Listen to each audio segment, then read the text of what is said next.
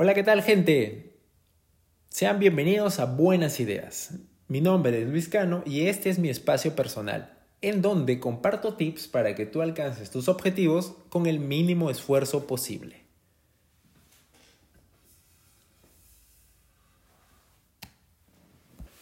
Para el día de hoy, el día de hoy nos vamos a encargar de destruir uno de los más grandes mitos asociados al éxito. Me refiero de una vida disciplinada. Y comenzamos nuestro programa con una frase del autor Leo Babauta que dice así. Uno de los mitos más prevalentes de nuestra cultura es que somos gente autodisciplina, es que somos personas autodisciplinadas. Hay una idea perversa que una que hay una idea perversa que fusiona a una persona exitosa con una persona hay una idea perversa que surge que hay una idea perversa que se encuentra dando vueltas por el mundo que asocia a una persona exitosa con la disciplina. Es por eso que nosotros creemos que toda persona de éxito lleva una vida disciplinada, lo cual es mentira. La verdad aquí es que no necesitamos más disciplina de la que ya tenemos. Lo que sí necesitamos es actuar de manera consciente y utilizar de buena forma esa disciplina para conseguir lo que queremos. Contrariamente a lo que muchas personas piensan, el éxito no es una maratón de acciones disciplinadas. Ganar no requiere que tú seas una persona disciplinada a tiempo completo, o que cada acción que tenga siga una regla. El éxito actualmente es una carrera corta, una carrera de una carrera de El éxito actualmente es una carrera corta donde lo que tú necesitas es disciplina para hacer una sola cosa, desarrollar un hábito y luego dejarlo correr. Cuando nosotros sabemos que necesitamos hacer algo, pero actualmente no lo estamos haciendo, frecuentemente decimos, ah, me gustaría tener más disciplina. De hecho, lo que necesitamos es el hábito de hacer eso. Y la disciplina necesaria es la y la cantidad y la cantidad de disciplina necesaria para construir esa acción de hecho, lo que necesitamos es el hábito de poder hacer eso. Y lo que necesitamos es la cantidad justa de disciplina para construir ese hábito. En cualquier discusión acerca del éxito, las palabras disciplina y hábito se van a intersectar en algún punto. Pero si pensamos de forma separada, en cualquier discusión acerca del éxito, las palabras disciplina y hábito se van a intersectar en algún punto. Pero si las vemos de una manera más calmada, ambas están poderosamente conectadas en una forma en una forma de dupla ganadora. Porque cuando, te, porque cuando tú decides disciplinarte, tú esencialmente te estás entrenando a ti mismo para actuar de una forma específica. Y al final lo haces por tanto tiempo que este acto se transforma en una rutina. En otras palabras, un hábito. Entonces, cuando tú ves personas que dicen ser disciplinadas, lo único que estás realmente viendo es personas que se han entrenado desarrollando hábitos en sus vidas. Sin embargo, tú crees que son disciplinados cuando realmente no lo son. Porque si lo vemos de forma concreta, Tú no necesitas ser una persona disciplinada para ser exitosa. Tú no necesitas ser una persona disciplinada para tener éxito. De hecho, tú necesitas, tú puedes llegar a ser exitoso con menos disciplina de la que tú crees. Por una simple razón. El éxito es hacer. El éxito está relacionado a hacer la cosa. El éxito está relacionado a hacer una cosa de forma correcta. No hacer todo de forma correcta. Por una simple razón, el éxito está relacionado con hacer una sola cosa de forma correcta, no tratar de hacerlo todo de forma correcta. El secreto para el éxito es saber escoger el hábito correcto y desarrollarlo con la suficiente disciplina. No. El secreto para el éxito es tener el hábito. El secreto para el éxito es saber escoger el hábito correcto y, y utilizar la cantidad necesaria de disciplina para establecerlo. Sí, así como lo oyes, eso es. Eso es toda la disciplina que tú necesitas para ser exitoso. Y cuando ese hábito se haga parte de tu vida, tú comenzarás a verte como una persona disciplinada, pero de hecho tú no lo eres y no lo vas a hacer. Después de todo, ¿quién quiere serlo? Hay días en los que tú quieres salir tarde del trabajo, hay días en los que quieres llegar, hay días en los que quieres irte a una fiesta, hay días en los que quieres hacer mucho, hay días en los que no quieres trabajar, hay días en los que necesitas dormir más, hay días en los que, hay días en los que quieres viajar. La disciplina te sirve, sí, para construir un hábito, sí, y tienes que saber escoger el hábito correcto. Ese es el punto. Porque lo que tú no necesitas es una vida disciplinada. Y lo que tú necesitas es disciplina selectiva. Disciplina selectiva, ¿a qué me estoy refiriendo? Déjame que te explique mejor esto con una... Para explicar mejor, para explicar mejor este punto, déjame que te cuente una historia. Hace mucho tiempo en Estados Unidos había un joven de 6 años que fue diagnosticado con, que fue diagnosticado con trastorno de déficit de atención e hiperactividad. Los padres, hace muchos años en Estados Unidos, había un joven de 6 años que fue diagnosticado con trastorno de déficit de atención e hiperactividad. Este niño, en otras palabras, no podía estar quieto en el colegio. Estaba saltando, jugando, corriendo de un lado a otro. Mientras los profesores daban clase o escribían en la pizarra, el niño estaba tratando de hacer dibujos en su cuaderno, fastidiando a sus compañeros o simplemente haciendo todo lo que hace un niño normal. Jugar, jugar y jugar. Sin embargo, los profesores, cansados de este niño, llamaron al director y llamaron al director y llamaron a sus padres. El director, de una manera poco agradable y muy grosera, les dijo, su hijo nunca llegará a hacer nada tiene ese trastorno, así que por favor cámbienlo de escuela o hagan algo por él, porque aquí nosotros ya estamos cansados de él. Si alguna vez escuchaste una historia parecida, deja, deja un comentario.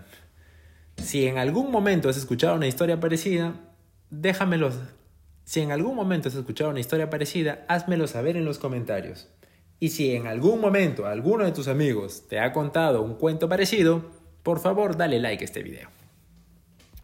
Según los padres de este niño, lo más, una de las cosas más fuertes que le pudo haber dicho el director de esa escuela fue, su hijo no es un superdotado. El problema es que su hijo nunca podrá estar concentrado en... Lo que este profesor, lo que el director les dijo fue, su hijo no es superdotado, su hijo no tiene un talento particular, él tiene un problema de concentración y él nunca podrá estar concentrado en una sola cosa. Fue así que los padres, fue así que los padres después de esa infructuosa reunión decidieron cambiar a su hijo de escuela y a matricularlo, decidieron cambiar, decidieron cambiar de escuela a su hijo y también matricularlo en actividades deportivas, tratando así que disminuya la energía que el niño tenía. Fue así que este niño descubrió lo que se llamó, fue así que este niño descubrió el deporte de la natación. Y aquí la historia da un giro de 360. Y aquí la historia comienza a cambiar. Desde que el niño entró a la piscina, se sintió como un pez en el agua. El agua era su elemento. Adoraba la piscina pasaba todos los días en la piscina. Entre más tiempo estaba, más feliz era. Fue así que sus padres, viendo esta devoción de su hijo por la piscina, decidieron inscribirlo en cursos particulares que lo motiven a competir. Y fue así que este pequeño llegó, llegó a las manos del entrenador Bob Bowman, quien vio su potencial y decidió entrenarlo todos los días. Pero lo interesante de este pequeño fue que no solo se contentaba con entrenar de lunes a viernes, él también lo hacía sábados y domingos. Y no solo era una o dos horas, lo hacía de cuatro a seis horas. En una de sus entrevistas posteriores, este ritmo de entrenamiento lo mantuvo desde los desde este ritmo de entrenamiento de siete días a la semana 4 a 6 horas por día, lo mantuvo desde los 14 años hasta los Juegos Olímpicos de Beijing. ¿Saben de quién estoy hablando? Me refiero a... ¿Saben de quién, ¿Saben de quién estoy hablando? Esta es la historia de Michael Phelps, uno de los medallistas olímpicos en natación más reconocidos en el mundo y que ha roto todos los récords mundiales habidos y por haber. En una de sus entrevistas, Michael Phelps dijo que él entrenaba los sábados y domingos también porque se dio cuenta que la mayoría de porque se dio cuenta que los demás entrenaban solo de lunes a viernes.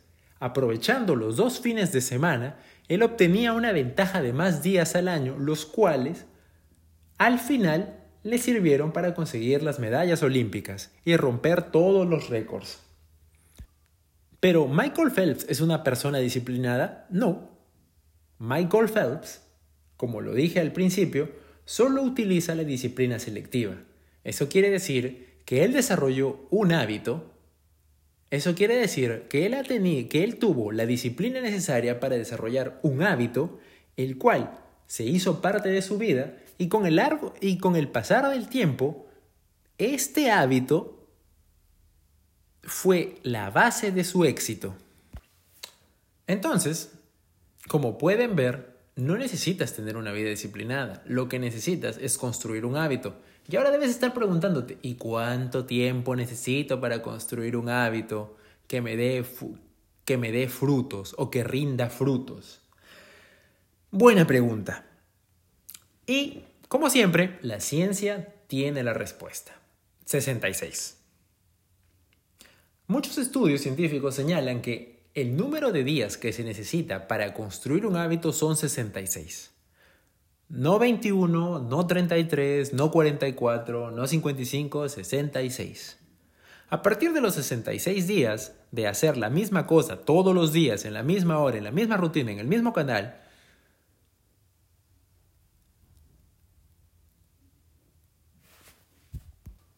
el cuerpo comienza a automatizar este proceso. Es decir, después de 66 días de haber repetido el mismo acto, el día 67, en el hipotético caso, ni siquiera el día 67 no tendrás que pensarlo. Será de forma automática. Tu cuerpo te va a pedir que hagas lo que tienes que hacer. Ese es el umbral del hábito.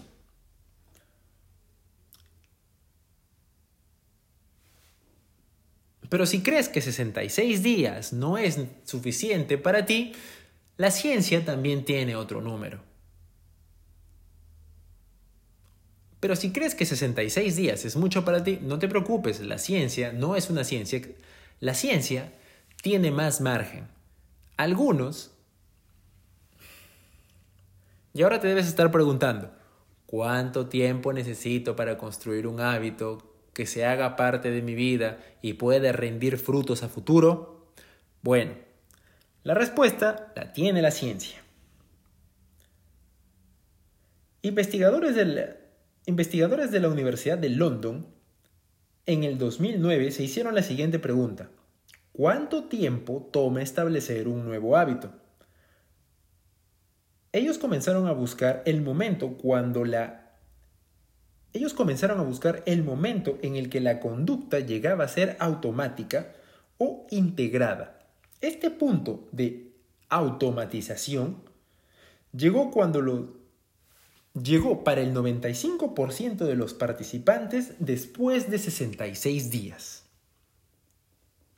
Sin embargo, el rango es variable, porque algunos lo consiguieron a los 18 y a otros le tomó tanto como los 254. La mayoría, de la mayoría de personas van a decir que 21 es el día ideal. Sin embargo, considerando lo que la ciencia nos dice, yo preferiría intentarlo 66 días. Pero aquí no acaba todo, porque hay un beneficio más acerca de desarrollar un buen hábito. ¿Sabes cuál es? Te ayuda a disminuir el estrés. Investigadores de la Universidad de Australia descubrieron que el hecho de desarrollar buenos hábitos, en este caso, que el hecho de desarrollar buenos hábitos conllevaba con una que el hecho de desarrollar buenos hábitos se correlacionaba de manera, de manera negativa, se correlacionaba con la disminución de la sensación de estrés, porque la gente tiene, porque la gente cree que el hecho, los investigadores de Australia demostraron que el hecho de desarrollar buenos hábitos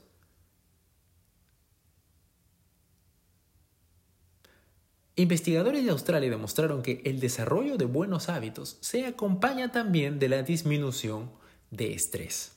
Eso quiere decir mejores hábitos para ti, menos estrés, más productividad y en el largo tiempo, éxito.